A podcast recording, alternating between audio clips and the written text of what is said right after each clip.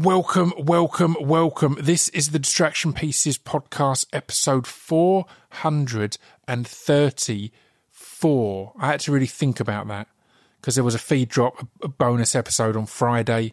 So I need to do all my maths. But yeah, 434. Thank you for tuning in.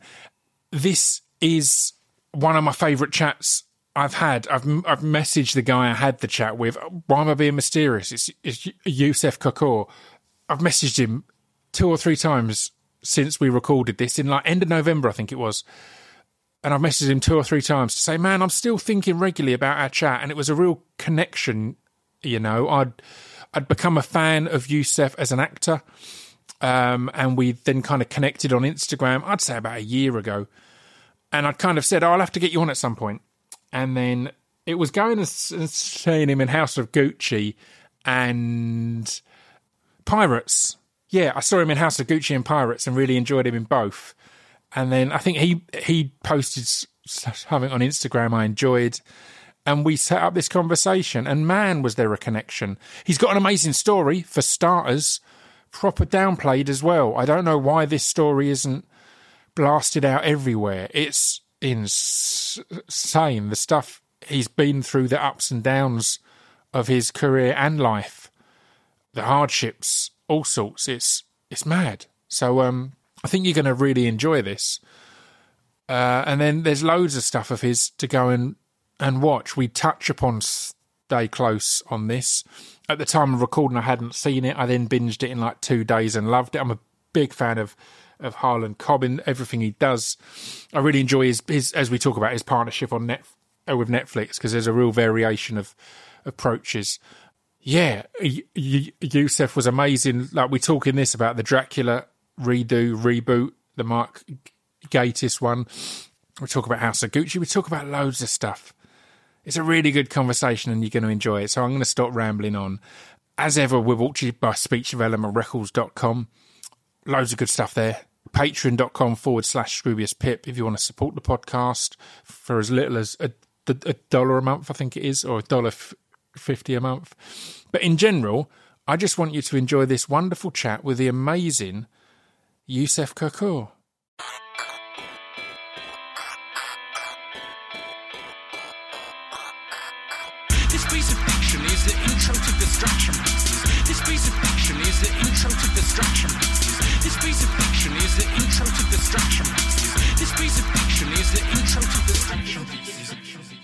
Right, I'm here today with Youssef Kerkour. How are you, man? Hello, I'm good, brother. I'm good. I'm super happy, super psyched to be here. I'm really excited to, uh, to be talking to you, and it's it's it's even more exciting because I wanted you on about a year or so ago off the back of Home and Criminal, uh, yeah. which I loved and thought was massively kind of under under shouted about. So, but then since then, you've done a lot of stuff that's worth talking about. So it's kind of worked out perfectly. but but how are you in general? How are you in yourself in these strange times and all that kind of thing?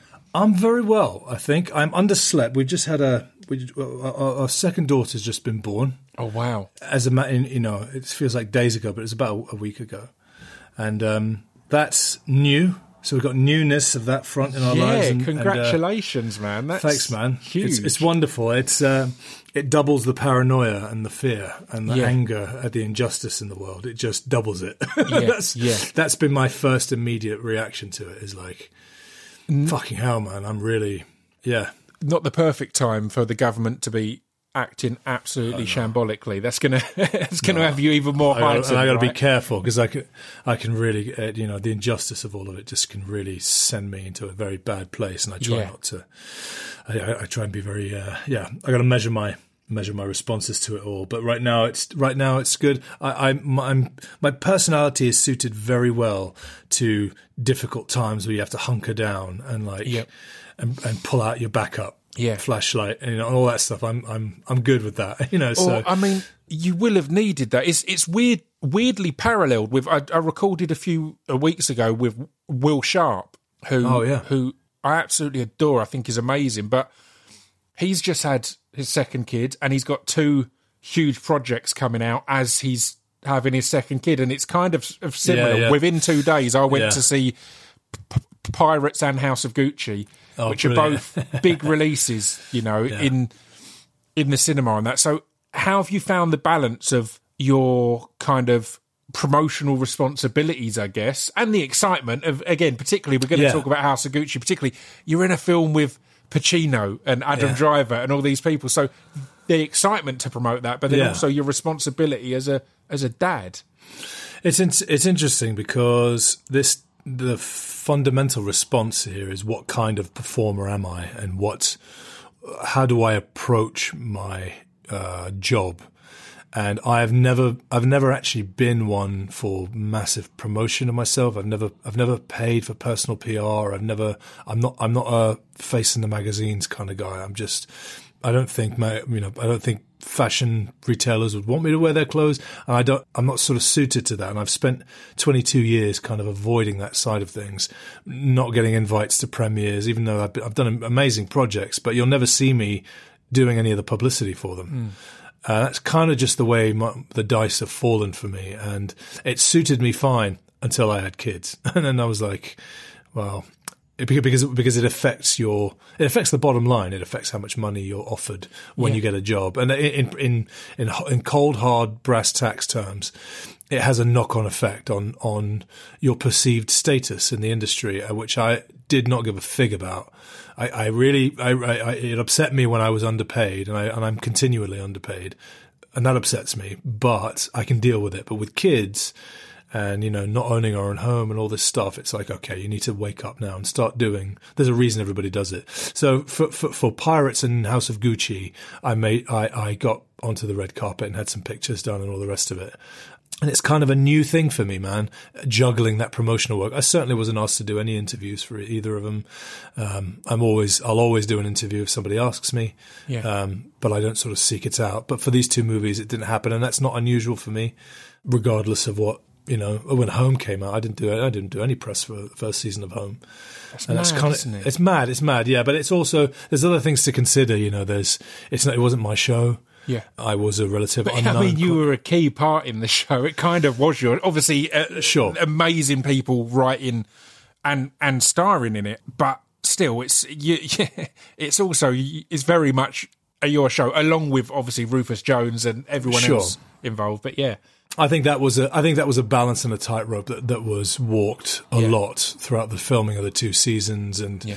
and uh, and and at its worst it was feeling lonely and not understanding why I wasn't more part of things and at its best it was a, a feeling of being part of a big family and we're all in it together and stuff and it's and and you know what that's pretty typical of like a working environment and the working the working day and in the and really if I'm completely honest you know, when I don't get an invite to a premiere, I'm hurt, I'm hurt. But it's just ego. It's only it's only the worst bits of myself that are affected. And I try, I try very hard not to live with that because what I really want, what I really really want, is just to be at home, put my feet up, and watch television, watch a movie, and drink a cup Yeah. of tea. That's what I really genuinely But want. it's interesting, isn't it? I'm really I'm f- fascinated by what you were saying there about never having had a PR team or whatever, c- because I've been having a s- similar th- thoughts Yeah. this last month or so. Because Yeah, when. I started month, into yeah. acting, uh, I'm only five years in, but when I started into it, I got approached by a few different people, and I was like, no, I don't need PR. I want Yeah. to work.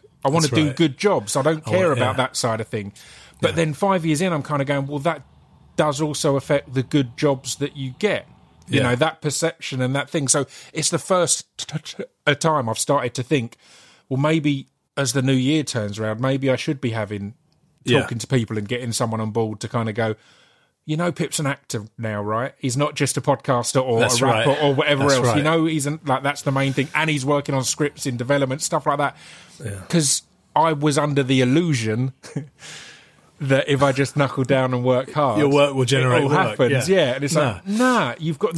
It's kind of what I love and hate about this industry is you've got no control over it. In music and in podcasting, I had complete control. If I write an album, I can release it on my own label. I can plan a tour. I can do all of these things. Obviously, have booking agents and an amazing team, but Yeah. you can take control of your destiny. And this industry, again, the beauty is I'm working on scripts and stuff like that. But if I didn't Yeah. have that, man, the gaps in between jobs, the gaps, gaps in Yeah. between moments would be crushing. Yeah.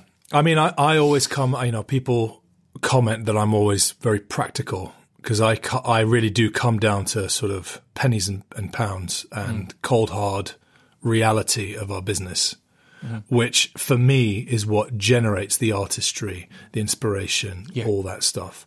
And you can't turn your back on you need to you need to fucking make a buck. Yeah. You need to get paid and you need to be able to afford your rent. You need to not freak out about your bills every month. Because then you start taking work that you don't want to do.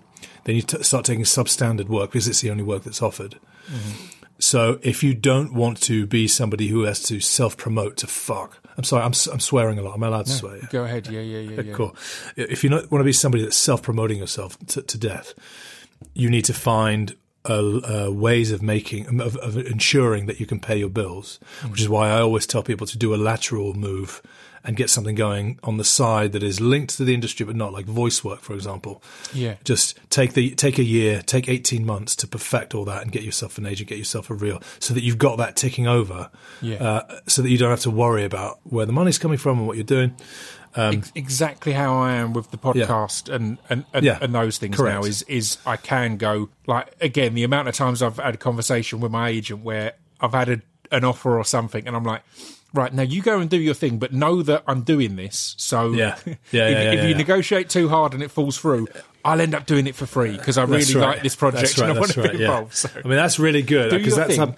how, yeah, those that kind those kind of jobs move your career forward. Yeah. You know, and that's the thing is you got to juggle. You got to decide what, what's most important for you. Like, you know, the the paycheck, the people you're working with, the script. Like, what is it, and what moves you forward? And I've all, I, I think that. um I mean, take it from me. After 22 years, work doesn't just generate work. Yeah. Like the people who know you generate work. Yeah. And you can put in a couple decades and you'll know enough people that that, that your that your worth is recognized in their eyes and they'll want to hire you. But there's a reason why people get somebody to get on the phone and be like, hey, you know, that they're in this project and that project, and they be a part of your promotional material, all that stuff.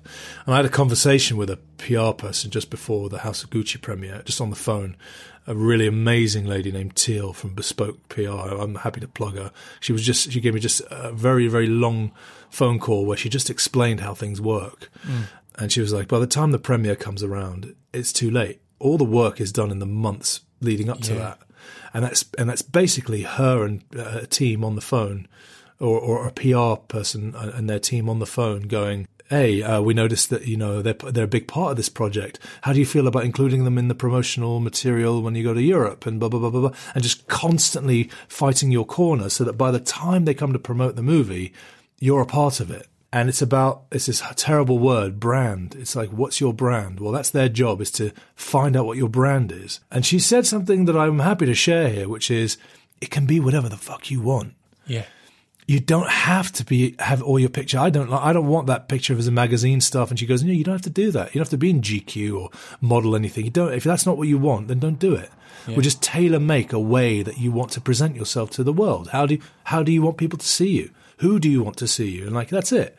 So that I I love that idea of it. The problem is it's expen- it's expensive. it's Yeah. fucking expensive. And like, and she was saying you know, the best time to do it is when you've got a big project coming out. You're you're one of the main parts. Yeah. You're going to be a part of the promotional stuff anyway. That's the best time to begin. So that's where I'm at right now. You and I are in the same place, which is Really it's funny because you said you're in it interesting five years and I'm in Yeah. it 22 years. We're in the same boat because it is an industry where somebody with no talent can get the highest quality work because of how they've promoted themselves yeah unfortunately. And then now they won't have the respect that others would have. And so you just have to say to yourself, is that is the respect more important or not? And for me, up till now, it's been more important. But now it's like, okay, I, oh, I've got kids now. I can't, I can't be, I can't be getting these amazing projects and being offered a pittance. you Yeah, know? I think I think you're completely right that it is also it's it's a balancing act because it is still Yeah. you you everyone w- will have that actor that they look to and go yeah, that's the career I want. They've not done Yeah. it this way, or they've done it their own way, or they've done Yeah. this. Now I was I was listening to uh, J- Jimmy Cummings on um, on on films to be buried uh, with recently, and again it's weird timing because it's at a time where a month or two back I decided that all the shorts I've been working on, I'm just going to make them. I'm going to figure it Oh, out. I'll fund it. I'm not going to wait brilliant. for anyone's uh, uh, permission. And there's even a feature now that I've got that I'm like, I think we can make that quite sh- cheap. And listening to Will Sharpe, who him and his mate did that, they spent 30 grand and made a film and it kind of kicked off his career. And Jimmy Cummings, everything he's done, and his new film, The Beta Test, is one of my favourite films of the year. But everything he's done, he's written, produced, directed, and been in because he was like, he kept asking people to do any of it for him, anyone to produce for him or direct for him or put him in stuff. And he wasn't getting anywhere. And he's now done three films on the bounce that I think are great. And it's like, right, that's it. You just turn around and do it. So, I think there's nothing better than making your own art. And I think just to go back to something you said previously, which was having control, uh, other people having control over their of what, what they can do, Yeah. Uh, like with music and stuff like that. And I've always had this because you can extend that to artistry. Like I, I always used to have a real angst about uh, actors not controlling their own art, not Yeah. being able to generate their own art. Because you were everybody's an everyone's an artist, Yeah. uh, no matter what profession you're in. But actors certainly are, and it's very easy to lose sight of that, especially in England. Uh, in the in, in America, it's different. Now, when I lived in America, the artistry of, of things is important. Yeah. You know, actors call themselves artists. Hi, how you doing? I want, I want, you know, as an artist, I think I blah blah blah blah blah. But you don't really hear that in England. You kind of lose you lose that, that edge of it. And I've always, I was always um, perturbed by the fact that I couldn't, like, my, I have my friend Ishmael's a sculptor, and uh, went and stayed with him upstate New York in some, you know, cabin that he was living in. And in in, in the morning, we all made coffee, and and he he would say he'd put he smoked a cigarette, and he'd be like, "Okay, I'll see you later," and he walked out across the you know the grass to his shed, and and we watched him go to work yeah. But not just like for a job, like go to work as an artist for his art. Yeah. And and there's that you know there's a scene in Pollock, and then people who know me are so bored about this story. But I don't know if you've seen the the film Pollock with with um, Ed Harris. you Yeah. know. Yeah. And there's just a scene before he discovers his sort of like drip paintings. He gets up in the morning, he's hungover. He comes down the stairs. It's all in silence. Marcia Gay Harden gives him a cup of coffee. I think it's Marcia Gay Harden, yeah. Puts a lit cigarette in his mouth, and he's he's sort of barely responsive. Gives her a kiss, puts his jacket on, opens the door, and goes out to work. And that's the scene of the artist getting up, getting their shit together, and going to work on their art. And I was just obsessed with this idea. How can I, as an actor, do that? I'm desperate for that. I want to go fucking create something, but if I do that, I have to become a writer or I have to become a director, or more often than not, I have to go and get myself into the best shape possible so that I can be the conduit for somebody else's art. Yeah. You see, and I, and that, that's that's something that is that weighs one down after a while. After you've been doing this job for a long, long time, is where do you find the artistry in what you're doing, Yeah. and balancing that against the practical needs that we have and just fucking living in society. And I think, yeah, you have to. It comes down to you know what? I just got to create the whole fucking thing myself, Yeah. the whole shebang, Yeah. and then and then be my be the actor within it. Yeah.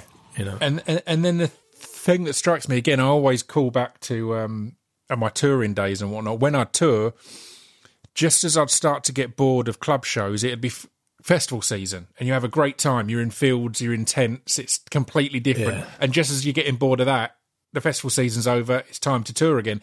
And it strikes me as that. I feel if I can. B- b- bury myself in projects where I'm the complete creator, control of everything. I'm Oh, going to be so happy when I get where I don't have to do that. I'm like, Yeah, oh, I yeah, get to turn up and just focus on one element of this Yeah. of this project, and I think that might be the balance I've been I've been uh, looking for this time. Yeah, mate.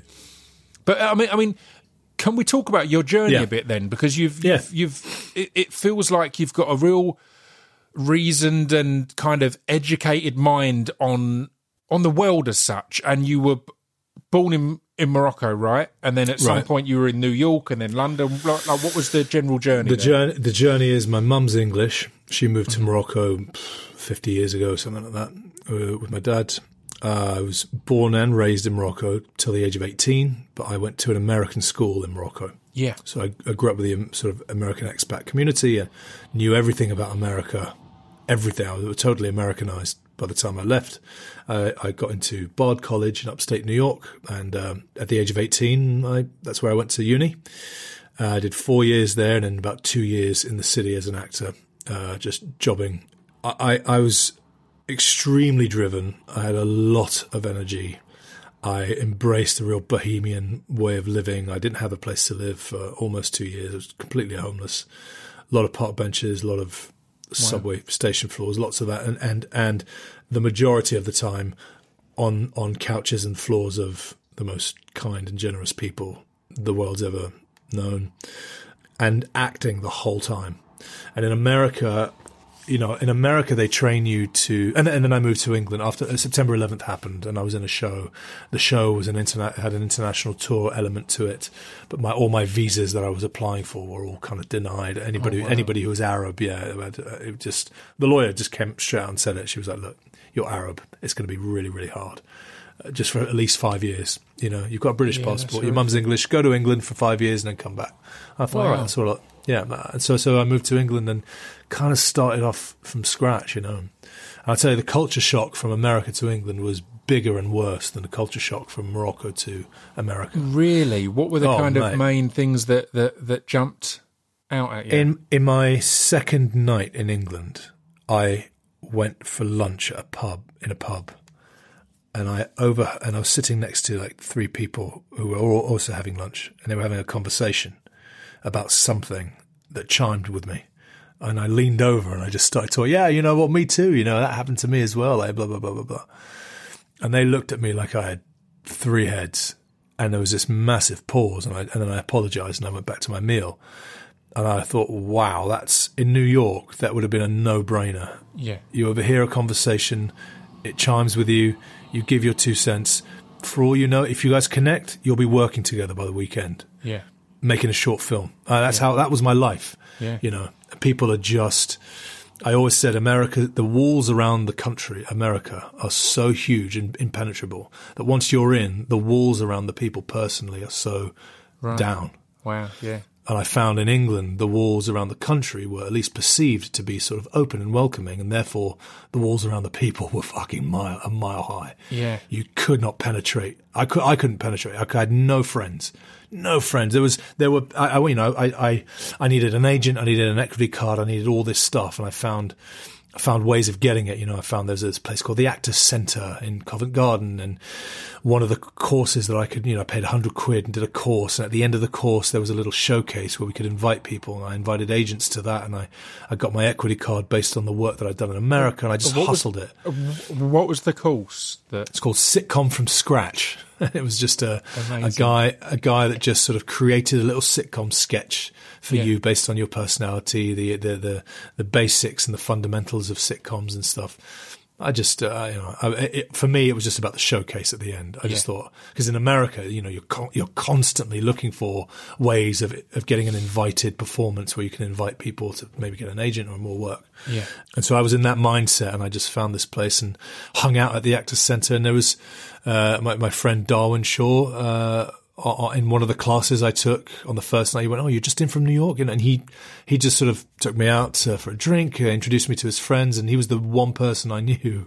And uh, but of course, like, we weren't mates or anything. I just knew this guy, and and that was it for almost two years until I thought I can't I can't do this anymore. I got to go. So I went to I, I applied. I went to each of the main drama schools, you know, the big the big five, and Yeah. I just asked for a bro- walked in to get a brochure, and I just thought the one where I can feel myself going to is the one I'll apply to, which happened to be LAMDA, and and yeah, like I congratulated them when I, at my audition for being the one I chose. And that was it, man. Yeah, went, went to LAMDA and started again. But um, yeah, it was hard, man. It's fucking hard. England is tough. It's Yeah. really, really, really hard when you when you move here. London is tough. It's Yeah. so spread out. You know, I had, I had a mate of mine from my high school, uh, a childhood friend of mine who moved to London. I didn't see her for five years. It's just impossible to get together, especially if you live far away. It's amazing how the breakthrough can often be n- knowing that one person or two people or whatever else. I always remember when we used to tour, I thought LA seemed terrible. I didn't like it at Yeah. all. It didn't appeal to Yeah. me at all. And then when I went back years later and knew a couple of people there, it was like, like, a different "Yay!" city. Yeah, was- absolutely. Because that's because LA is the opposite of New York in that way as well. It's not somewhere where there's just you can can walk from Yeah. bar to bar and bump into Yeah. people or mate. It's like it's very Yeah, it's you're massive, going yeah, here for a specific time and that's it. There's no mix in there. You can't bump into people on the on the corner or whatever. Yeah, I, I I tried to live in in LA, at Santa Monica, or wherever, uh, when I was 18. My plan was to go and, tr- and, tr- and travel around America for a bit. And I related so- much to what you were saying then because I, I only lasted under a month because I just didn't meet anyone and couldn't Wow. get. And it occurred to me in the UK at 18, I'd been going into pubs and clubs for a few years. In America, I couldn't get in anywhere. So it was even Yeah. harder to just be somewhere where you can say hello to someone. It's like, That's right. you can't be on the street and walk up to someone and go, You're right. You mate. What are you up to? It's, like, That's go right, away. yeah. Go away. So, the, yeah. the irony is, if you sit on a park bench and some old guy sits down next to you and he strikes up a conversation, you know everything about them within yeah. five minutes. Yeah. It's always let me tell you. Let me Yeah. tell you. I'm 85 years old. I got five kids. One of my kids, and it, and it just it just brrr, it just comes out. Yeah, and you just really you just need to find those little pockets, which is which is I think the takeaway for for all this and for me especially is that as people, we you know it's very easy to lose track of the fact that we just need we just need love and care Mm. and and other people to sort of we need community. Mm. You know what I mean? And like we're, we, it's very easy to feel displaced, even in your own, even in your own setting. Like you're never going to go wrong trying to connect with another person. Do you know what I mean? And like, Yeah. Even on the even on a film set, for example, when like an extra, 'cause I was an extra for years in in New York, and I just know what it feels like. You just you feel like furniture when you're on Yeah. set, and so I just make I always try very very hard to make everyone feel like a person, you know, that connects, and that and that also generates your reputation and your work and all the rest of it. Yeah, completely. So, so I'm going to fast forward all the way, yeah. and we're going to be doing some back and forth. No Fear not. man, yeah. Um, but I want to talk about House of Gucci because I absolutely adored it, and I, I'd, I'd seen that you were in it, so I was Yeah. excited for you anyway. But then I didn't know how in it you, as you say, you weren't kind of necessarily giving Yeah. big promo on it, but you've got a great role in it, and you get to have scenes with Pacino and Adam Driver, who I'm equally excited about. I think Adam Driver is just fucking amazing, and Pacino is obviously Pacino. So, how was that to get the role and then to and then to be working in that in that world? So you you and I are beautifully bearded, right? and it's a big part of our identity. Yeah, Um, and I did a series in in Italy a couple of years ago where they needed me to shave my beard, and it was it was horrible. I'm very very overweight, and it's gross. But I had a couple of pictures in my back pocket, and I get I get a, a, a self tape through for this part, and the character's name's Namir Kirdar, and it's based on a real person. So I do the self tape, and then we send it off, and I just uh, and, and, and I googled the guy before I did it, of course, just to get a little idea what he looked like. And I saw, actually, do you know what? He kind of, minus you know the eyes, even the eyes, actually, he, uh, he kind of looks like me without the beard. So I sent off the self tape, and then I, and then I uploaded loads of pictures of me shaved from that Italy job to my Instagram. and I just flooded it. Yeah. I just thought uh, somebody somewhere is going to check up on me and hopefully see that there's a bit of a resemblance. Yeah. And that was it. And then I and then I got the the amazing call uh, that uh, that. that I'd got the part and it's wonderful, really really lovely. And you know, it's a part that called for some Arabic, but also for some Western stuff. And, it- and it just, it, it- it's the kind of parts I, I get, you know, especially if there's Arabic involved. And I- I've got a bit of a uh, leg up, and I looked like the guy, so it was great. And my big takeaway was Adam Driver. I see why he is at the level he's at. Yeah. He's the he's the real fucking deal. yeah, He really is phenomenally good. yeah, And I say that because he doesn't take himself away into a corner and ask you not to talk to him. Mm-hmm. Doesn't fucking psych himself up before a scene. Just very quiet, comes on. He's very polite to everyone. He has a conversation with you, polite conversation, polite conversation. And he's got that beautiful state of relaxed concentration mm-hmm. that you just sort of, that's the goal when you're acting, right?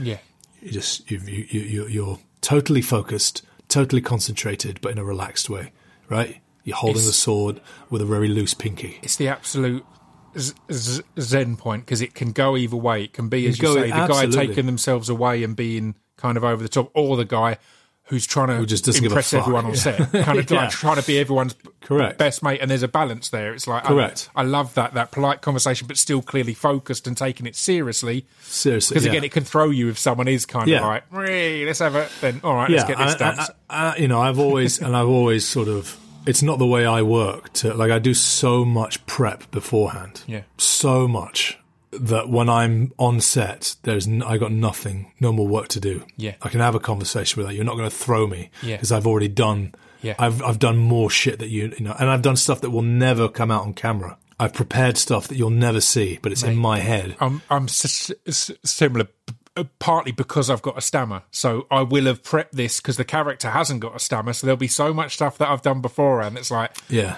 no one's going to know that because no one's going to watch it and go, "Oh, that guy's concealing a Yeah. stammer." It's like, no, no, this is just I've put the prep in here. But yeah, Yeah. you need to to, and again, partly is with me as well. It's it's lack of confidence, if anything. It's going right. Hmm. I need to know that I've done everything Exactly. because I'm not just going to be the confident dude going, "Ah, we'll f- figure it Exactly. out on the day. Let's blag it." Like, Exactly. nah.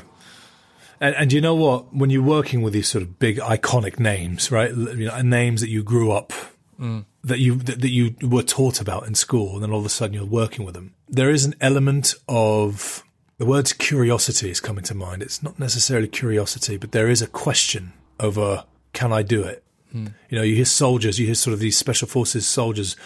They all say the same thing, and I, I joined I, because I wanted to go right to the heart of it and I wanted to see if I was capable of doing it. There is this element when you're working at the sort of tip of the spear and in the, in the most sort of top, top, top 1% of the, your field.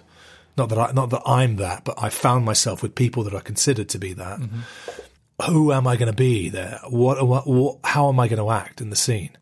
And there's a, there's a line when I'm sat opposite Pacino in the movie, and my character says, uh, "Just first, let me begin by saying there's no bigger fan of this company than myself." And and my line is to be to be able to finally sit down with a member of the dynasty is a memory that I will cherish forever.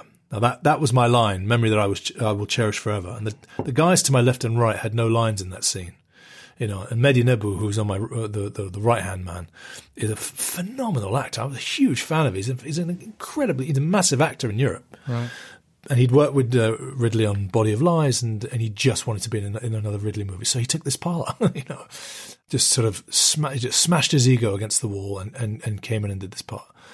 And I sat there and I had this moment where I knew that for posterity, there would be my face saying to Al Pacino to be able to sit with a member of the dynasty is a memory I will is a is something I will cherish forever. Yeah. And I knew it was this powerful moment that I would be able to recall upon in years' time because that's me. To, it could be me talking to Pacino as Yeah, well as my yeah. character talking to him. And I had I realized that these two guys to my left and right who had no lines in the scene also felt the same way. And what was I going to do? This is a silly, stupid example of what I'm talking about. But when you're when you're acting in on set, these are the sort of these are the sort of um, massive, massive decisions that get made. Do I take this moment for myself, or do I let go of it and be the actor that I really want to be, who's living in a world of abundance and not of scarcity, and doesn't give a fuck, and can just do what's right by everyone. And and so when you watch the movie, I changed the line to to be able to sit with a member of the dynasty is something we will cherish forever. Tiny little fucking thing, Yeah, but yeah. my my ego and my and, and and actors need to solidify their place in history and in in posterity is powerful. And I wanted to know if if being in front of Al Pacino would change me as a person or not. And um, that was the the most amazing lesson. We also had Jared doing his thing, and I never met Jared. I met Yeah. Paolo. Yeah. know, and uh, I'm not going to go off on one. Just to say that I don't work. I don't work that way. Like I said, I, I've I've already done all the work. Yeah. You know, I don't want to do anything with my process that's going to mess with somebody else. Yeah. You know what I mean? An Yeah, actor's yeah, yeah. process shouldn't touch another person's process. Completely. Then that's not that's not acting. That's you. Yeah, as, as I said at uh, LAMDA, it's better to have a, a dry fuck than a wet wank. And that's just a wet wank in the corner. Yeah. Do you know what I mean? it's, it's, it's interesting. I was literally uh, uh, these episodes will come out a few months apart, but I was speaking to Mark Gatiss Oh, yesterday. I love that dude. And he was kind of talking like we talked about uh, Dracula, which I'm a big, big fan of and loved you in as well. So I'm sure we'll get to that. But he spoke of exactly that of kind of it's really important who you are to everyone else and who everyone else is, and the kind of the myth that came from things like Apocalypse Now that it has to be a torturous hell to make this beautiful art. It's like no, yeah, maybe I don't want to make that beautiful art then. And Yeah. you know I mean? Or I don't want to put other people through that. D- d- you know, don't get me wrong. I, I began that way. I think most most people begin their career assuming that's the routine. Yeah. You know, because pain and torture generates tension, and tension is what you what you can feed off of really, really well. We can we need a, a tight feeling inside that we then use to sort of dervish our way around the the part Yeah. looseness and zen and floating and and ease and comfort feels like you're not doing anything. In fact, those are the fucking parts. That's the stuff that really flows. Now, if you if you haven't done your preparation, floating and being free send you all over the fucking shop. Hmm. You need an editor on camera to make to save you, and on on live stage you're fucked. So you do a fuck ton of work beforehand, a shitload of research. You fill your head with as much data and information you can about every element of your character's emotions, their mentality, their background, their history, facts that they might know, all the rest of it. And then you go for that ease and comfort and floaty feeling and trust, trust that people are seeing the tip of the iceberg and not the mountain underneath. Now that's the, that's the, for me, that's the, that's the way to work. completely, completely. I I couldn't r- relate more. I had a point early on, and again, I keep speaking as if I'm some veteran. Like you've got four times as much. Mate, five years is a but- lot. If you- you're um, still in it after five years, five years is the quitting point. Yeah, you know. I remember early on really, really wanting a role where I have to do an accent of some sort because in my mind that's you know I'd be acting properly then. I don't just want to be Scroobius Pip up there. And then the Yeah. uh, the last role I did in in out in Canada f- for this NBC show, I had a moment where I was doing a lot of again the beauty of the pandemic meant I had even more time to do prep on this character and really get to know it. I was isolated out there. I didn't know anyone. And there was a moment that I was kind of walking around in that character, and briefly I thought, like, I don't. I went back to that thought of I don't want to be Scroobius Pip up there, and literally Yeah. the character just kicked in and went, I've no idea who the f- fuck Yeah. Scroobius Pip is because this guy Anson Ash wouldn't Yeah. wouldn't have any idea who Scroobius Yeah. Pip. So it was Yeah. that perfect thing of it's like. It doesn't matter if it, it's close to me visually. Obviously, visually it's going to be know. close to me, but Yeah. vocally or whatever else, it's like no. As long as I No. know the character inside and out, then That's it. You don't have to do the parlor tricks as such to go. That's it. Look, I'm Australian. How great! yeah. kind of thing. I mean, I, right. I, you know, I, I like, I like it. You know, it's an act of faith Mm. to get on set and just trust that you don't have to do anything because you've already done Yeah. the prep. You've already experienced the emotions in practice that you want that, that, that inspire you. And sometimes all you need is a strong image in your mind of who this person is. Yeah. And that that's all it is. And you and if you just you know for for Namir in House of Gucci, I got my hand on on, on hands on uh, Investcorp, you know his company Investcorp. Sorry, I got my hands on their financials, right. Wow. and I'm I memorized their financials going back 15 years from from the point where you meet him in the movie. I spent that was three months of, of numbers in my head, just reams of it, like profit, loss, acquisitions, like just all this stuff, and and you know sitting there, I just I just saw numbers and figures in my mind the whole fucking time. I had flashcards for him, I had everything, and I just knew that that's all I needed, man. It's so simple, Yeah. But Yeah. that tells me everything, everything about his personality, about Yeah. his family, about everything and I and sitting there in front of Adam Driver, Al Pacino, all these massive names, and I got these big ass scenes, reams of dialogue, Ridley Scott there, you know, his team, all this stuff, and you just and you just I felt very very relaxed, and it was the prep. And Ridley talks about this as well. You know, he goes, he's always on time, he's always on budget, mm-hmm. he's early, he finishes wraps early, he's never nervous, nothing ever goes wrong because he's always prepared. Yeah. He just does his homework and he's Yeah. ready. And I just remember, and, and I and I thought, you know what? I have heard he does one or two takes. He shoots with four cameras. I was going to ask how many cameras because again, I've, I've I've heard a few different things, particularly on Raised by Wolves. His kind of his multi-camera work just like it sounds like a dream as an actor. That that Oh. you're literally just going right. Well, everything is in. Everything is on in, in You've each got no performance. idea. you know? Everything is on in each performance. You Yeah. get one take, maybe two, but he's Yeah. got everything after the first time. He likes it to just be fresh. He likes you to do your thing, and then it comes out. Which means if you're not prepared and you're not ready, Yeah. somebody throws you a curveball or whatever, like, and he likes surprises. But we, you know, that scene around the dinner table at the end of uh, the breakfast table in the Mm-hmm. Yeah. hotel at the end of Gucci, that's an eight-hander. Yeah. That's eight people around a massive table with food, entrances and exits, people leaving the table a moment before, a moment after, you know, Two languages. two languages, all this shit that that any other job that's a two-day shoot. Yeah. And we wrapped it in 3 hours. Amazing. Uh, You know, he wrapped a month early. Yeah. Who wraps a month early? You know, in the middle of a pandemic, Yeah. when the pandemic is adding time to most productions. Like this is efficiency, and I just knew that. I, I, had, I, had- you know, I talking to Niamh Algar from uh, who was in Raised by Wolves, Yeah. and um, I, I, I, I, I spoke, to, managed to speak to her before before filming, and she was saying, "Yeah, look, it's quick. Yeah. it's one or two ta- takes, then you're off." So I thought, you know, you got to have to, I have to do all my homework. I Yeah. have to be ready for anything. Plus, I'm working with Pacino, who, you know, who I real who, who what, what I learned, what I saw from him is very different from my school of my school and Adam Driver's school. You know, we're roughly the same generation. That for Pacino, the script is the starting point, mm-hmm.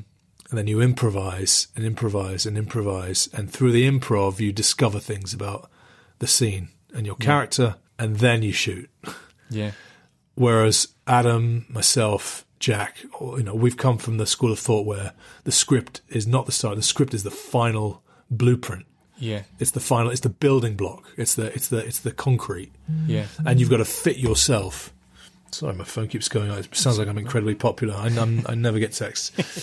the The script is set in stone, and you've got to fit yourself to it and make it believable and workable. You know, and uh, there's a director called Nick Murphy who's brilliant, in the UK director. Yeah. and he always talks about the discipline of your lines. They tried to change a line. Well, I'm not happy with this line. He went, no, there's a fucking discipline to saying your lines. Figure it out. Find a way to say the lines, Yeah. which is completely different from like the script is yeah, the lines are there, yeah, but let's just let's use it as a springboard to see what happens. It's really interesting. W- One of the first bits of advice I got on acting was from Riz Ahmed, and Riz was always one who was asking me when I'm going to move in, into acting because we knew each other from music, but it, it was clear I was a film. And on the promotion for, for, for, for loads of our songs or, or records, I'd always write a little skit for us to film, and we got Riz in one and, Oh, and Nick Frost and things like that. But um, he said he learnt really early on that his process is to learn the script inside out and be absolutely re- ready and prepared to have wasted his time. That's if right. you know what I mean, because again, it's like it's- right. he, he had s- s- so many projects where you just turn up and it's like the script's out the window, and he'd That's right. he'd go in and he'd spend the first half or first chunk of the day kind of annoyed or b- begrudging because he's like, Yeah. but I've done all this work. It's like, no, no, Yeah. the work was t- on the character. The, Yeah. the work was on that. You need to be ready for that. And that sounds exactly like it is working with Pacino. You don't want to be going in with Pacino thinking, oh, we're going to do it on the fly anyway. I won't prep. You know, yeah, you know, exactly. and also, big, out. you know, big productions like that change. You know, Mm. like they gave me a pedicure before my first scene because there was a I was supposed to walk barefoot from my foot bath to the cupboard, put on a pair of shoes, and like, and I get there and they're like, "Oh yeah, we've cut all that, by the way." So you're just going to be sat there and that, and it's like, okay, well, if you if you're not ready to play fast and loose, if you haven't if you haven't done your core work and are solid, that shit throws you to fuck. I mean, it just throws you so much. It's, it, it can destabilize everything about your character Yeah. because you've you've mentally prepared for something that they're not going to do. But that that happens all the time, especially the bigger the project, the more things change. And if ever you're doing something with real people involved, you've got to be prepared for new dialogue the night before Mm-hmm. because the lawyers cu- go over it. And the lawyers start to go, actually, we can't say that. We can't say that. yeah. You see? Like years ago, I did something called, I think that Riz was a part of as well. You know, by the way, when Riz launched Microscope, I was one of the actors Oh, really? Fabric in the crowd doing, yeah. I was like some sort of government agent out to get catch him and his Because my, my old guitarist, Warren Borg was the guitarist in it and had to be like part of like acting in that it show as well. Yeah, Well, there, well, there we are. show. He and I, Yeah. yeah, we worked with them. Then I've worked with your your, your Yeah, mate. yeah, that's I was in mad. that. That's it's absolutely mad. Yeah, I've, I've, I, I don't. You know, I don't know Riz. I've never actually. I've, I asked the BAFTA to, to link us together because he's somebody I, I would have loved to talk to. So many questions for him about his experience. You know, um, Yeah. but uh, but but not many people know that he's a fucking talented musician, especially in America. Yeah. He's bloody good uh, uh, music as well as acting. part of that show. I was, in, I was just that. like this guy, yeah. And I love the music. I love that album. Anyway, um, I digress. But uh, Riz and I were in the show called The Path of 9 11, very controversial thing about terrorist attacks in America. Turned out to be a bit of a Republican Party hit piece on the Dem- on Clinton a little bit. Um, uh, you know, unconfirmed, but it was weird. It was it was a really one sided view of things. All all Muslims are are angry Pirates of the Caribbean type terrorists, and Yeah. all all Christians are good and save the world. But I had a I had to be t- tortured upside down. Um, I had my balls electrocuted, and that was one of my first scenes, and I did it, and it was a fucking round of, you know, it was one of the best things I've ever shot. I really went there emotionally, prepped for it, and then I had this other extremely emotional scene coming up. I got Harvey Keitel hearing, you know, pulling me aside, going, "Hey, you the guy that they did that? I heard about that." Blah blah blah. So my ego was really pumped up, and I was ready for this massive emotional scene. And on the morning of, I'm having breakfast, and this envelope comes with a massive, thick page of rewrites for the scene that day. And the words are clunky, and it's all weird. And it's basically the lawyers going, "No, you can't actually say that." And they've re- and, and it was and it was rewritten to suit the lawyers and I just couldn't fucking do it. And I and I had to push and force. I had a cigarette in the scene, and I had to use the cigarette smoke. I had to use the cigarette smoke going into my eye to make my eye tear so that I could cry. I mean, that's how far off the emotion I was. Right, I, yeah. I went from being this this incredibly emotionally accessible hero to Yeah. this fucking amateur that didn't know what he was doing. And that's because I held on way too tight to the original what was material. originally there. Yeah, yeah. interesting. Well, I mean, if you were going to look up, you know, film veteran in the dictionary, Ridley Scott would probably be one of the people there pictured. Another film that came out this year, as I touched upon, was Pirates, and that's Reggie Ah. Yates as an absolute debutante director. Um, I adored it. I thought it really just caught Me that too. vibe of m- mates. I thought it was star making roles for all three of the lads in it. How how was was that to work on? Because again, couldn't be more different from House of Gucci. Could be more different. You're playing a very exaggerated character, a very over the top uncle. Yeah. Yeah. How was that? Um, mate, it was lovely. I fucking pissed myself laughing for two days. yeah. I got this call, you know, Reggie Yates doing a movie. I'm like, Reggie Yates doing a movie? All right. And they said, uh, and, and, and there's not much money in it. Yeah. I thought, okay. And I said, well, look, send through the script. I'll read it. And, then- and I fuck, I was just laughing out loud. I've, I never laugh out. I smile. And what, the, the only last time I laughed out loud was in when I read the the first se- episode of Home, where I did the Marmite the Marmite Yep. moment. Yep. That made me cry with laughter, and that was the only time I laughed at the script. And with Pirates, I just laughed the whole way through. And I thought, this is brilliant.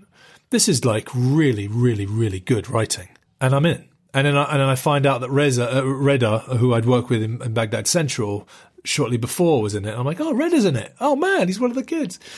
And I thought, okay, I'll get there and I'll just have a great time. And then yeah, I just improvised a lot of shit. It was over. It was it was big, but it was big because it was uh, there was not much time to figure out who I was. And I thought, you know what, a guy that gets patois wrong. There was a lot that we shot that, was, that didn't make the final cut. Yeah. um, a lot that wouldn't have suited a 15 rating. But I found Reggie Yates to be to be in the best way possible, the most the biggest surprise Yeah. in in recent history. The guy is a masterful director. That's He- He's, he's on. I'm telling you this right now. He is on par with Ridley, on par with Wow. the best directors I've ever worked with. Wow. As is another guy I've just worked with, Stephen Moyer. So I had two two sort of people that you wouldn't associate with Yeah. uh, with being directors who are actually natural born people working with people. Uh, He just he just had a the set just felt like the most fun, loving, wonderful set on Yeah. the planet.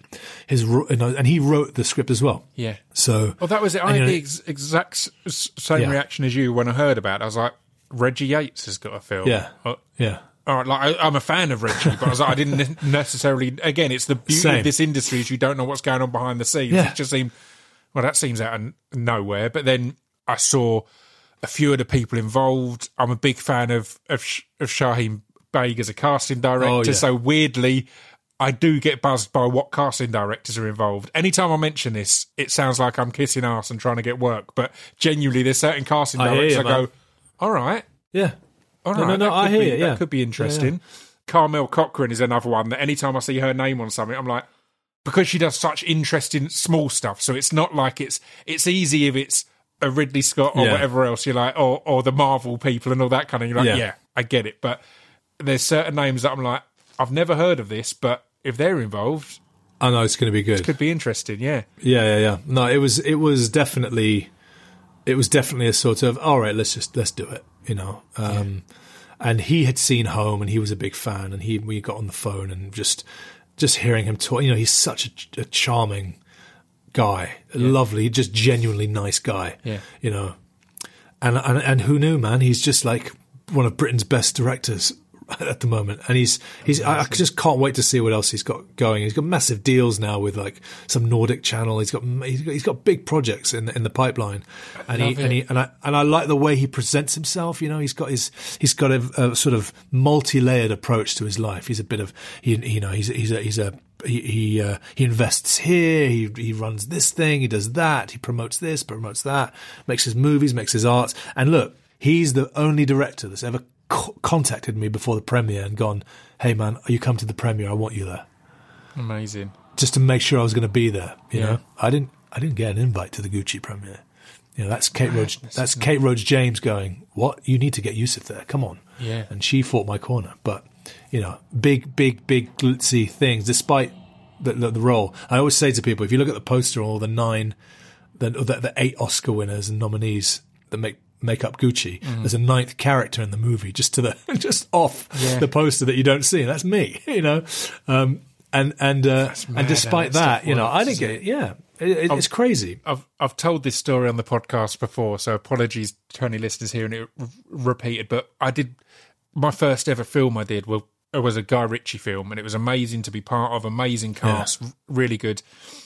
And I got invited to the premiere, and I was like, I'm excited. King I- Arthur, right? yeah, yeah. And I'm, Yeah, I messaged Neil Maskell um, to, Yeah, to say, "Oh, are you are you going to the premiere?" He's like, "Oh, there's a cast and there's a um, a cast and crew screening a few nights before you come into that." I was like, "Oh, I hadn't heard about that," so I hit my agents up.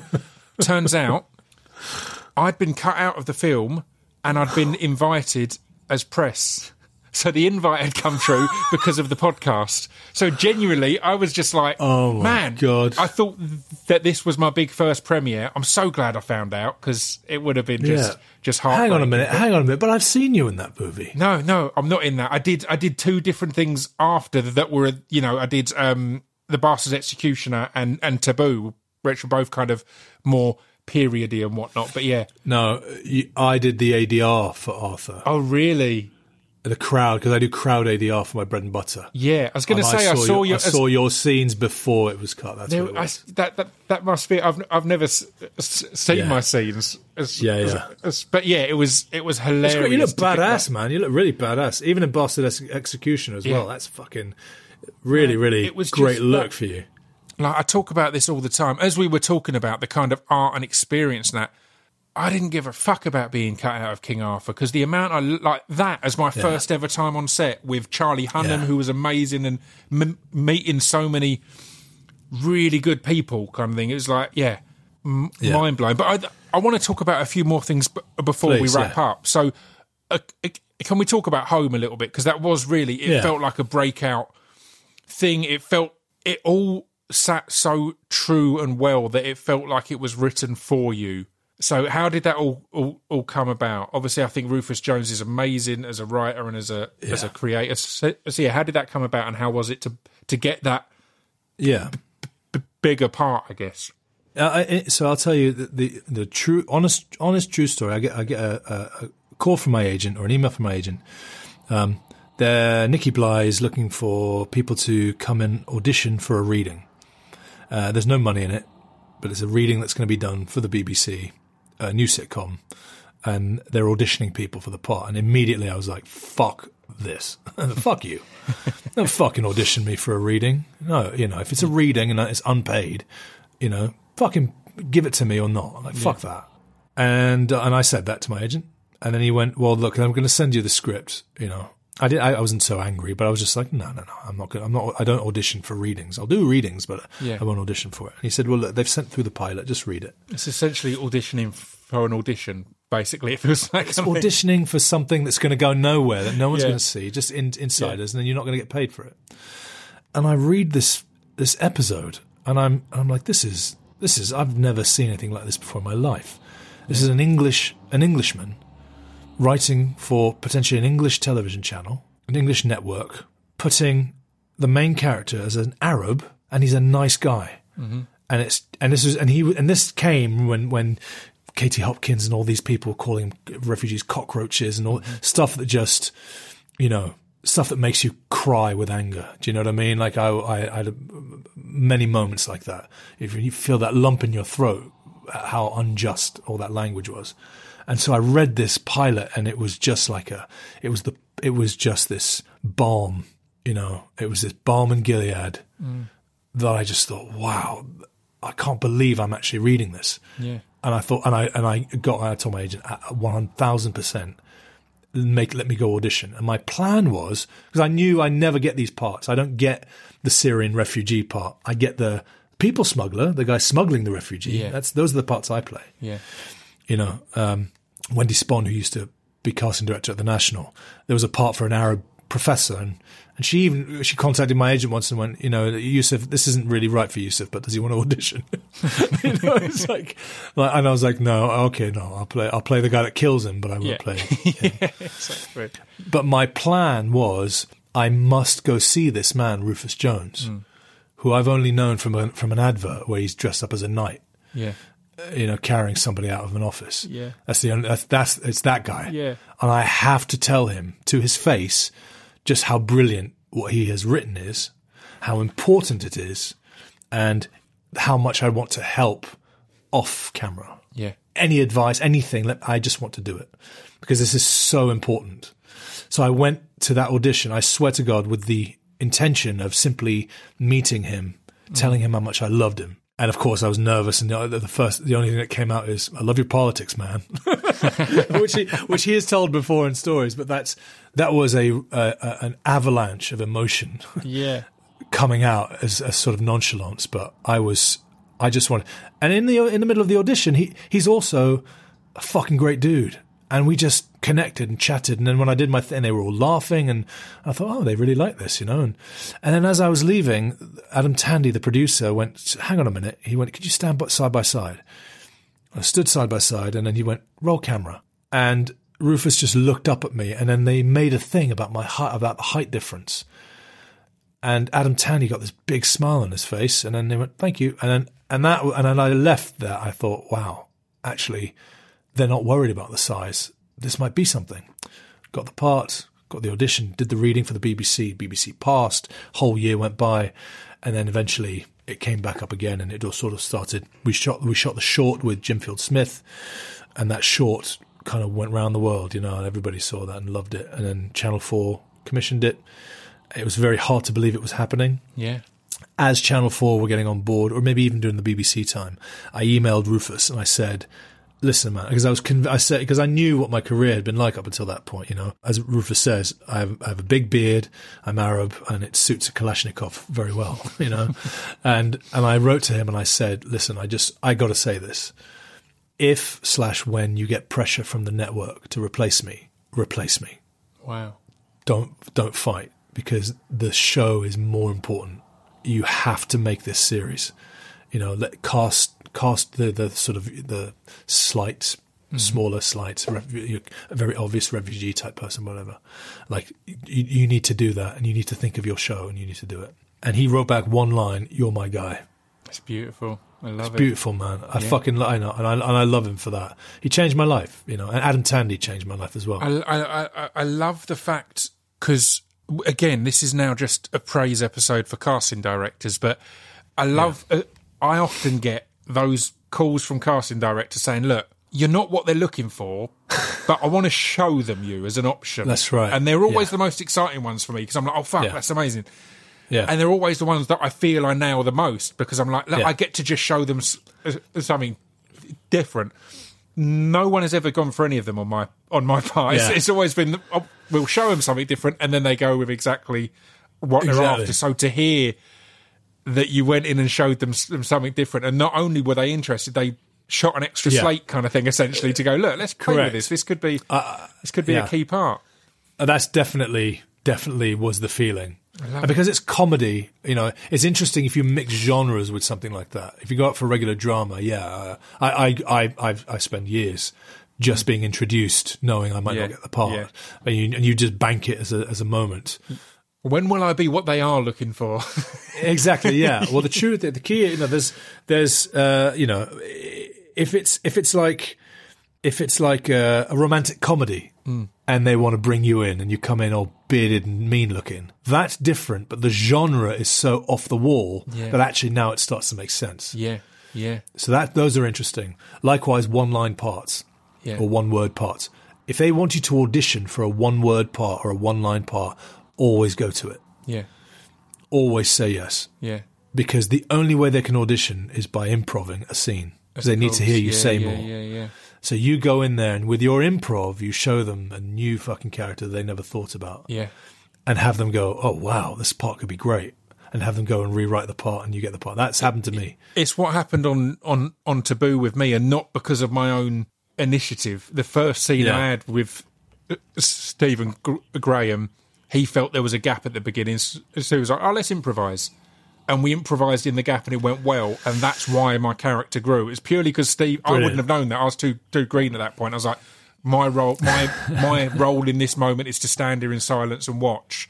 That's and Stevie right. was like, "No, as we're waiting for someone, let's have a chat." And that exactly that, even on set, the, that Boom. can make the difference. And it meant that my character was getting rewritten right until the last episode. It's like, we'll, Brilliant. We'll give more to him. But um, Brilliant. I'm going to wrap things up and uh, and let you you get on your way. But before I do, I want to talk to you about what's next because one of the things that's next, I'm really excited about because I can't get enough of Harlan Coben shows on Netflix, and I can't I can't even articulate why. That's what gets me the most is the beauty of his deal as a writer with Netflix is some of them are getting made in fr- France, some of them are Yeah. Swedish, some of them are English, some of them are American.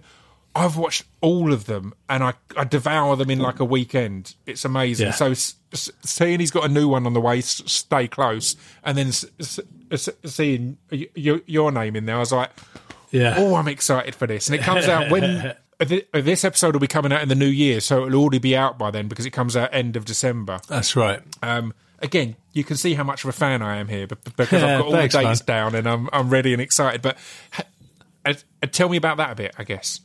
Amazing thing to be a part of and film. I love Harlan Coben's stuff as well. I love his Yeah. books. I, I, I devoured The Stranger and all the rest of it. And, you know, I, I just, I love whodunits, you know, murder mysteries, Yeah. investigations, you know, mixing, you know, the, the, the crisscrossing of the investigative team with the family level, all that stuff, you know, safe. I just, I loved all that, Yeah. uh, all that stuff. Um, and Nick Safe, Murphy, I who think, I was the first one that, that that turned me onto him because again, the first couple Yeah. of episodes, I was like, "There's something about this," and I I, Yeah. I genuinely didn't know if it was something I liked or hated. Yeah. I, I feel comfortable saying that now. It turned out I liked it, but there was a period I was like, I don't know. So Nick Murphy, the the director I told you said you need to have to a discipline about saying the lines is that he directed Safe. Yeah. Um, Did and he also um, do the Christmas Carol one a couple of Yeah, years back? yeah, yeah, yeah, yeah, yeah. I mean, That's right. Again, he's doing really good, exciting, very interesting good. stuff, isn't he? Yeah, and he did. Um, we did not. He did shot night some episodes of Night Flies, but it was very. It was great being on set with these amazing people. My friend Cush leading the charge. Yeah. Um, as as and you know you, you can never go wrong putting her in in, in a project, um, and then getting to know Richard Richard Armitage and just being being with him in the same environment, seeing how he works, just just just a gentle, lovely, lovely man. Uh, we we had a really nice friendship and working relationship, and our our character, I play Fester, who's his character's best friend. Um, our relationship, our character's relationship, really just started to blossom into this really, really great thing that people loved seeing. And we kept getting reports from the executive team going, "We love your scene. Those scenes were amazing." And it's because Richard and I just genuinely had a lovely time working together. And Yeah. he's he's such a nice dude. And, and you know, and it's very you know, you think to yourself, God, it's, it's Thorin Oakenshield in the car with me. You know. Um, but yeah, no, it was it was it was amazing. And Harlan, you know, from New York, emailing every once in a while with lovely, you know, a lot of nice praise and just being really sweet and kind. And it's just just a lovely gig to be a part of. Uh, the production team were lovely. I've done a lot of work for Netflix, and they always they're always very supportive and, and really really nice. Always heard that they're really good to.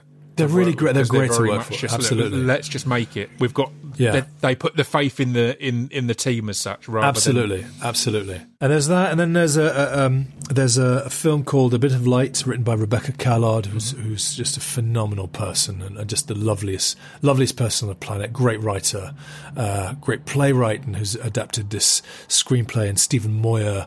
Uh, Anna Paquin's husband uh, Yeah. has, has directed it, and it's got Anna Paquin in it with Ray Winstone. Stephen directed it. That's amazing because I, I worked with him on the Bastard yeah. Executioner, and again, he was one Oh, of my wow, of favourite course. people to work with. He, He's just at first, great. I, w- I refused to call him anything other than Vampire Bill um, for a long while, but after we got over that, but yeah, I saw Anna was in it and I saw Ray Winstone was in it, but I didn't even clock that Stephen was was directing. So, yeah, and again, that that makes sense of him as an amazing director because every He's time brilliant. I worked with him on the Bastard Executioner, he had such a oversight of the whole of everything That's that's, going on. He, he, he was it. very much in, in control in his head of what the That's it. How, which how which is how out. I like to work as well. You Yeah. know, I like I like oversight over everything. I like to Yeah. know what the editor's seeing, Yeah. what the director's seeing, how he's going to cut it. I like to have a general. And a lot of directors don't like their actors to think that way, but I'm not a fucking puppet. You know, I I need to. You know, it, it, it affects how I'm going to approach a scene. Yeah. If you're going to not use the top of it, you know, Ridley has his editor on set editing while they work. Wow. So he cuts out whole chunks of the scene because he knows he's, he'll never use it. Like that's different. Uh, then I, then I'll trust the process. Yeah. Um, but with Stephen, he's the same. He's he's got an overview and he's just amazing with actors. Amazing at directing. He knows his stuff. He's gentle. He's, he knows how to communicate. And as a cracking actor, Pippa Bennett Warner is in it as well, and Luca Hogan, and they're just it's all lovely. It's just a lovely, lovely project um, about a really, really uh, important subject: a woman who loses custody of her kids because of her alcoholism, and she's just putting her life back together again, and uh, befriends a fourteen-year-old boy, and it's this lovely, lovely indie film that's going to come out by uh, uh, Infinity Hill, the makers of uh, of Staged. Yeah. Um, and then after that, I'm I'm I'm about to start shooting uh, Napoleon with Ridley again. Oh, uh, wow. next year, and Joaquin Phoenix and stuff. Yeah, which is be which will be really fun. And Mate, I'm I losing didn't know about that shit ton of weight all, for that. That's yeah. insane, Yeah, yeah. right? Again, That was going a little- from Adam Driver and, and Pacino to, to Joaquin Phoenix, they're, they're all on the list, man. They're all, all They on all the are, list. yeah. Great. So, Believe me, I'm I feel very very fortunate for it, and I'm uh, I'm. Uh, uh, it's my first time working for Apple, who are producing it. Um, you know, there's a there's a lot of physical preparation Mm-hmm. for this movie, which I'm. Which it's going to be a very very dry, lonely Christmas. yeah. But uh, That's that's, Uh, that's I'm- the worst time to get board, a, yeah. a dream role like that, right? I always, I always, I'm an MMA fan, and I always look sympathetically at the people who've got fights booked at, the beginning of January because you're like, Oh, yeah, you know yeah. they're going to have to Oh, have a rubbish Christmas because they're going to be right at that point of their training camp where. who's your who's your uh, who are your top two fighters right now? Do you think? Um, well, there's a guy called Ryan Hall that isn't even like storming things, but his style is so unique. He's a real BJJ specialist. So I'd I'd put Ryan Hall in there, and then outside of that, it's tough, man. I'm really turned off by the McGregor type yeah, nonsense. the hype. Yeah, all the all and, and just the root. I don't mind a bit of hype, but just being a prick. It's what we were uh, we're talking about. Yeah, earlier. yeah, yeah. D- Do wh- wh- wh- whatever you need to do to get into the zone, but you shouldn't be affecting everyone Yeah. around you n- negatively. So Yeah. outside of that, There's a way of doing it probably like Chael Sonnen used to Yeah. really know how to do it properly. he used to have it so beautifully scripted. I I, I, Yeah. I reference it all the time, but I remember when he had a lot of death threats from Brazil. Yeah, um, he was saying, you know, as someone in an interview said, said, how do you feel about the death threats? Do you feel in trouble going out there to fight? And he said, yeah, look, I get it, you know, and anyone out there who wants to see the end of Chaos send anyone you want. Just don't send anyone you want back. Just it's such a movie line. It's such a movie line. He paused and turned to camera and everything. Send anyone you want. Just don't That's send anyone you want back. It's like, That's oh, fantastic. I God. love that. What a, what a line. Yeah, What a line. so I used to love I love what he said about cutting weight, where he just said I never cut weight. Yeah. I'm always ready. Yeah. Let them cut Yeah. weight and be weak. Yeah. But like Yeah. I this is how I fight. I just stay here all year round. Stay you know. ready. I love it. Stay ready. You know, that's the way to do it. Well, man, it's been an absolute pleasure, and it's one of those. Oh, we could talk for hours, mate. Hell. exactly that, but it's one of those things where I love when a podcast kind of happens at the right time. Do you know Yeah. what I mean? As I said, Yeah, I wanted yeah. you on a year or so ago, but this was the right time for our Yeah. our first Yeah, chat, mate. and and the Yeah, next mate. chat will be will be onwards. But Oh, please, yeah, anytime. I'm, I'm more than happy. I'm such a fan. I'm, I'm happy to come back anytime, mate. I love it. Well, thank you very much for your time. It's been a pleasure. You're welcome, brother.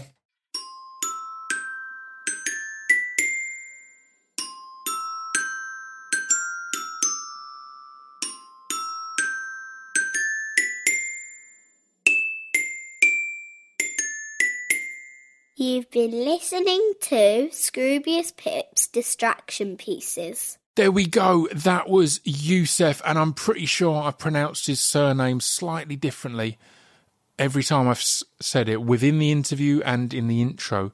So um, that's a treat for you. He's a great guy, isn't he? I told you he was good. I, as as I've said, I really enjoyed that chat, and to the extent I've reached out to him s- several times since to say, "Man, I really felt a kinship and connection. As I say every now and then, it's really nice when a podcast that you've been kind of thinking about doing for a while comes at a certain time and you feel it was the perfect time rather than thinking, oh, we should have had this chat weeks ago or months ago or years ago. In many cases, it felt like the perfect timing. So, um, yeah, I hope you enjoyed that. I'll be back next week as ever with more amazing conversations with amazing people. I'm so l- lucky in this job, man, to to get to have all these chats. You hear from this these these conversations, and this week's a prime example. You hear how much I enjoy and relish getting to hear these stories, ask these questions, and engage with these amazing people week after week, and have you lot tune in and l- listen and interact and consume the the art and materials that are mentioned and and put out through the podcast as well. So God bless you all. As said, I'll see you all next week. Until then, stay sane and stay safe. Ta-ta.